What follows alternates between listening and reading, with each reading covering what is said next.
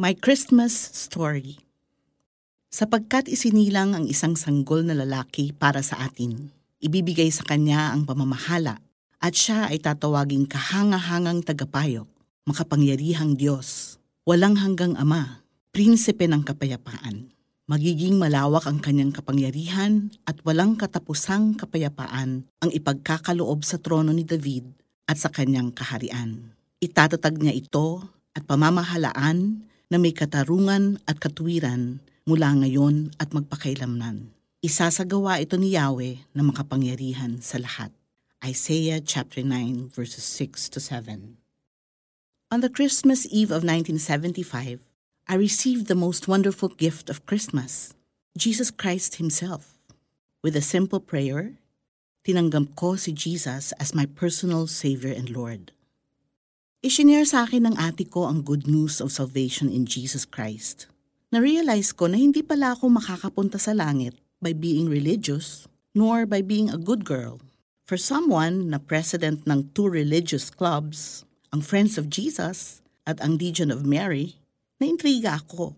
Akala ko kasi, if I followed the rules, studied hard, obeyed my parents and teachers, and pleased everyone I knew, okay na ako. But no matter how I tried to be good, I'm still a sinner at hindi pala pwedeng panghawakan ang good works ko to earn my salvation. Inexplain sa akin ni ate why Jesus came on that first Christmas day. Isinilang siya para mamuhay kasama ng sangkatauhang ililigtas niya from sin that separated them and us from God. Ihahayag niya ang pagdating ng kaharian ng Diyos. He will feed the hungry, heal the sick, cast out demons, set the captives free, raise the dead to life. Ultimately, ipapako siya sa krus for our sake. But on the third day, He will rise again. Si Jesus ang katuparan ng kamanghamanghang prophecy ni Isaiah. At nais niyang maging totoo siya sa buhay ko. On that Christmas Eve more than 40 years ago, ibinulong ni Jesus sa puso ko ang pangakong bibigyan niya ako ng abundant life. That's in John chapter 10 verse 10. He made my heart jump and sing and cry and be still all at the same time. Binuksan niya ang mga mata ko sa real meaning of Christmas. Sa real meaning ng buhay nagsimula ang life-changing relationship ko with Jesus, who is the reason we celebrate Christmas. Kaibigan, nais mo bang maging makabuluhan sa iyo ang Paskong ito? Invite Jesus into your heart with this prayer. Jesus, I am a sinner. I need you to be my Savior.